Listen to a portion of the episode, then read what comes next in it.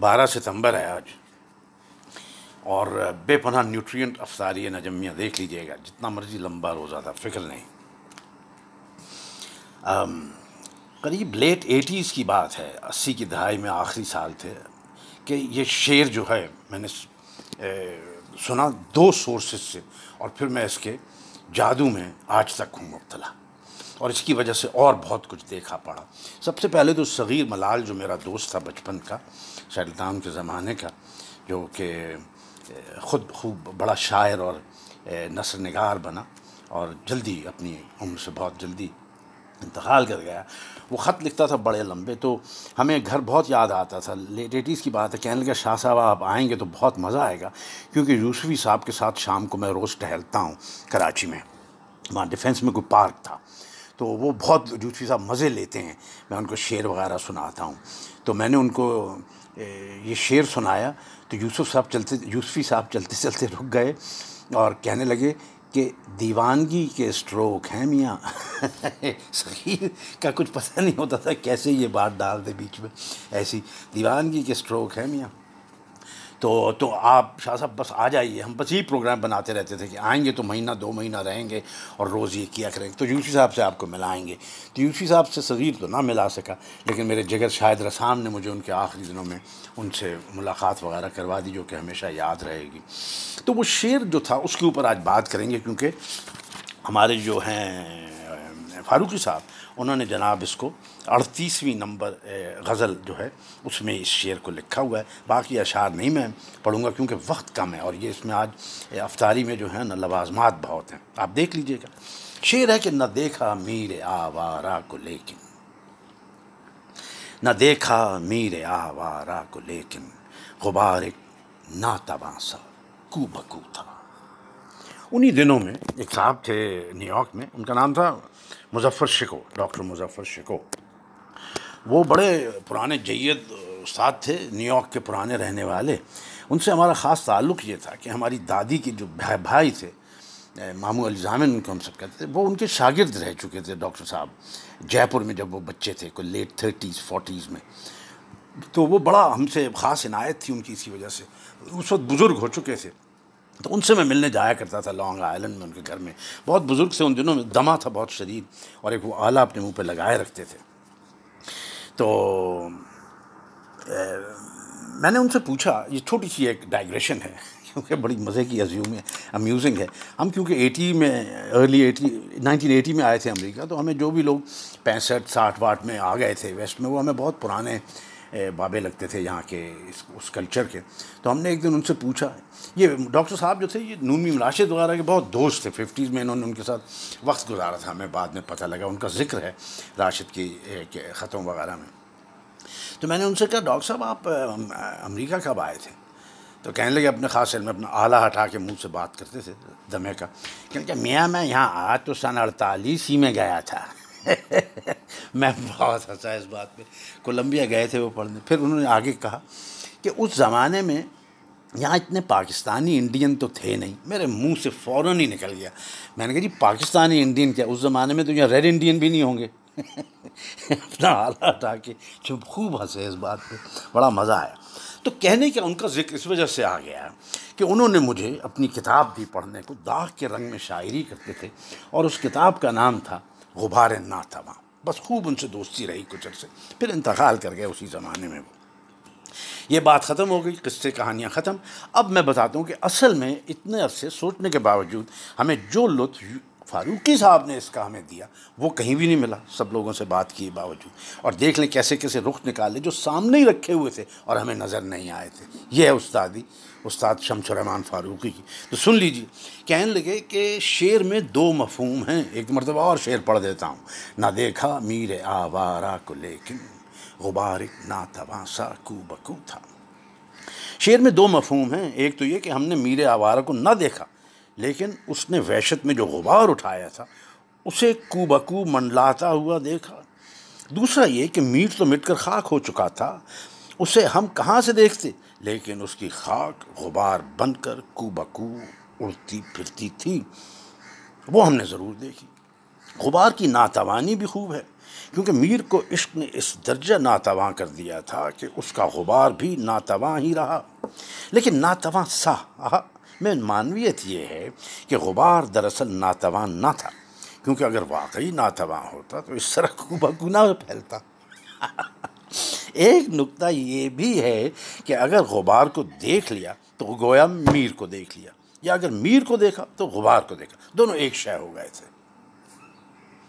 ٹرانسسٹینسیشن مزید نقطہ یہ ہے کہ غبار کے کو بکو اڑنے سے اس کی بے قراری ظاہر ہوتی ہے۔ غبار یوں بھی پریشان اور پیچ در پیچ ہوتا ہے اور اگر وہ کو بکو اڑتا پھرے تو معلوم ہوتا ہے کہ وہ اور بھی زیادہ بے قرار اور پریشان ہے۔ یعنی خاک ہونے پر بھی میر کی بے قراری اور وحشت نہ گئی کیا بات کر گیا صاحب؟ مضمون کے اس آخری پہلو کو یعنی خاک ہونے پر بھی میر کی بے قراری اور وحشت نہ گئی، اس پہلو کو دیوان اول میں یوں بیان کیا کہ، ہے بگولا غبار کس کا میر؟ ہے بگولا غبار کس کا میر؟ کہ جو ہو بے قرار، اٹھتا ہے۔ آخری نقطہ یہ ہے کہ غبار شاید اس لیے کو بکو پھرتا ہے کہ کیا معلوم اسی طرح اس کو اس کے پردے میں میر کو کوئے محبوب تک رسائی ہو جائے۔ پورے شعر کا ڈرامائی انداز بھی خوب ہے۔ ناتواں غبار سے ایک مفہوم یہ بھی نکلتا ہے کہ غبار ہلکا اور سست رو تھا۔ ایسا غبار کسی شخص کے گزر جانے کی خاص دیر بعد تک نظر آتا ہے۔ یعنی میر اس قدر تیز رفتار تھا کہ ہر جگہ سے جلد گزر گیا۔ اور اب جو ہم اس کو ڈھونڈنے نکلیں تو ہر جگہ اس کے گزرنے کے بعد ہی پہنچتے ہیں اور صرف ہلکا سا غبار دیکھ سکتے ہیں۔ میر تو کب کا نکل گیا۔ فارسی میں اس مضمون کو میر نے پست کر کے کہا۔ یہ فاروقی صاحب بھی کہہ سکتے ہیں میر کے ساتھ پست کا لفظ استعمال کر سکتے ہیں۔ ہم ہم سے تو نہیں ہو سکتا استعمال۔ شعر اب ہم کوئی فارسی پڑھیں گے تو معاف کر دیجیے گا کہ ہم فارسی کی کیا کوشش کی ہے ہم نے۔ کہ ندیدم میر راہ در کو او لیک۔ غبار ناتوان با سبا بود۔ ترجمہ لکھ دیا ہے کہ میر کو میں نے اس کے کوچے میں نہ دیکھا، لیکن سبا کے ساتھ ایک ناتواں غبار ضرور تھا۔ اب غبار کی یعنی جو یہ تو ایک لٹرل جو معنی ہے وہ تو پتہ ہی ہے ہمیں کہ غبار اٹھتا ہے، یوں پتھر پھینکا، مٹی میں تو غبار اٹھ جاتا ہے وہ۔ لیکن اس کی ایک جو ہے معنی وہ میٹافورک ہے نا معنی یعنی کدورت وغیرہ، دشمنی، دھول وغیرہ اور اس طرح کی چیزیں۔ تو میں اس پہ غور پچھلے دو تین دن سے جب سے سوچ رہا تھا اس پہ بات کرنے کا، میں دیکھتا رہا کہ اور کیا کیا ہے۔ تو ایک تو میں نے یہ کیا آپ لوگوں کے لیے کہ دو چار میر کے اور اشعار غبار کے نکالوں اور ایک آدھ اور کنیکشنز اور آخر میں آپ کو پتہ ہے، مجھے مجھے سرمد میرا پیارا دوست ہے، اس کا ایک شعر تھا، اس کو میں سوچتا رہا، میں نے کہا اس کا ایک شعر ہے، ایک بڑا ایروٹک شعر ہے، اس میں غبار کا ذکر ہے، وہ مجھے مل نہیں رہا تھا، میں سوچتا رہتا تھا، پھر اس کو میں نے میسج چھوڑا فون پہ، کیا تو انہوں نے رات کو ایک بڑا گھمبیر میسج مجھے ٹیلی فون پہ، مجھے مل گیا ان کی کتاب میں، لیکن ایک بڑا گھمبیر میسج چھوڑا، جس میں کہ انہوں نے مجھے سبق بھی دیے کہ اب میں جو ہوں، میں اس قسم کے اشعار جو ہے اپریشیٹ کرنے کی میری عمر نہیں رہی، وغیرہ۔ آپ فیصلہ کیجیے گا۔ پہلے میر کے کچھ اشعار، پھر ایک اور میں آپ کو ایک پیرل دکھاؤں گا، غالب کا اور فیض کا۔ کہ میر کا ایک مشہور شعر ہے کہ دور بیٹھا غبار میر اس سے عشق بن یہ ادب نہیں آتا۔ اور ایک اور ہے کہ آوار گان عشق کا پوچھا جو میں نشان، مشت غبار لے کے صبا نے اڑا دیا۔ اسی تھیم، وہی تھیم ہے بیسیکلی اسی اوپر ویریشنز ہیں۔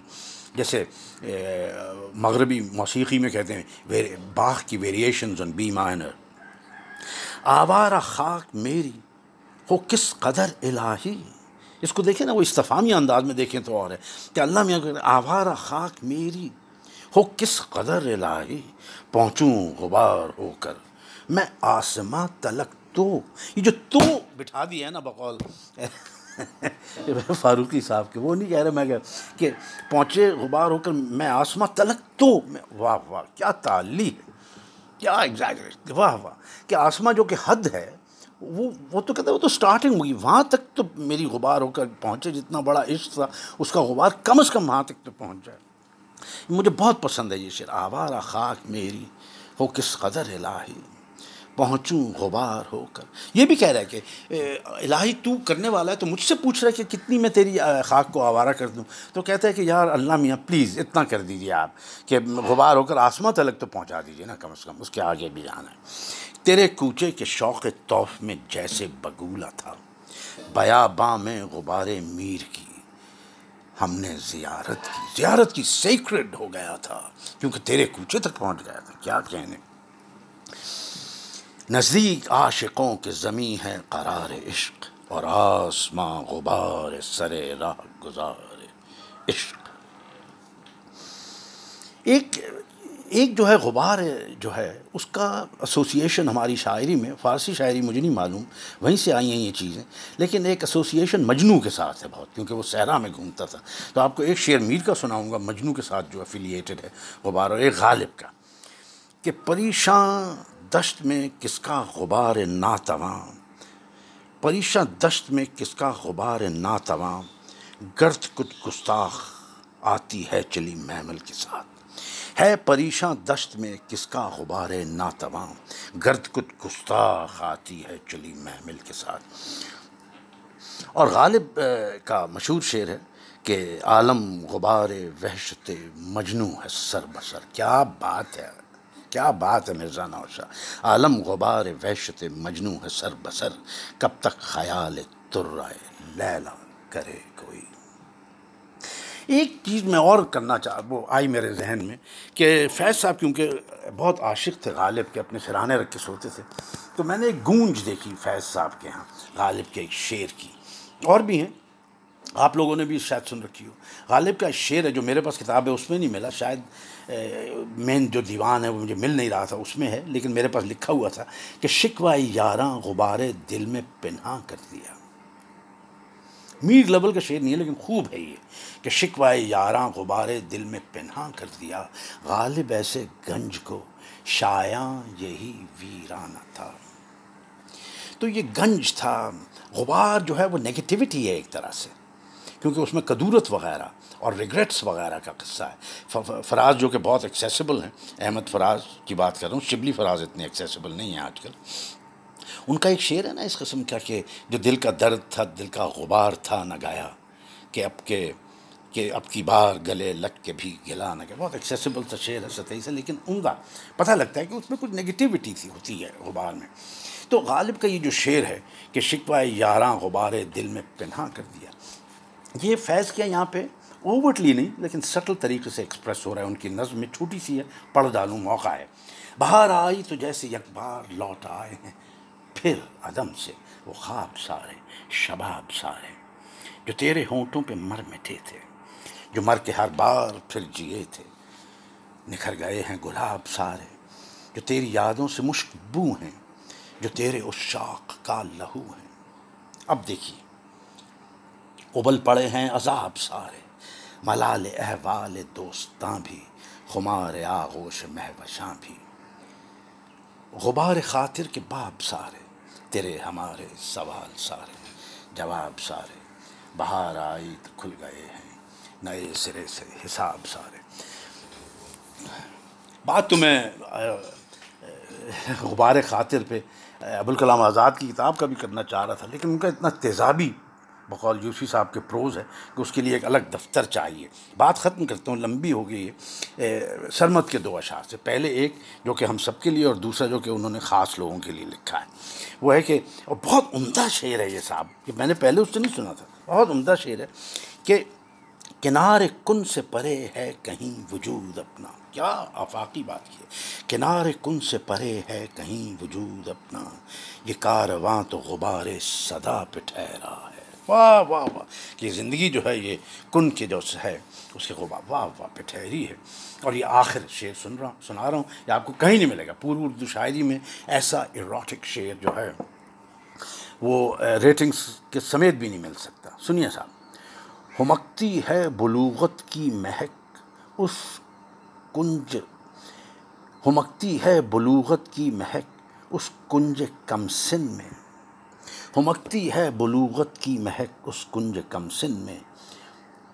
ہمیں زہرا پہ ہوتا ہے غبار سبز منہ اریاں انجوائے کیجیے جناب۔ باقی باتیں پھر ہوں گی، یہ لمبی ہو گئی افطاری آج کی۔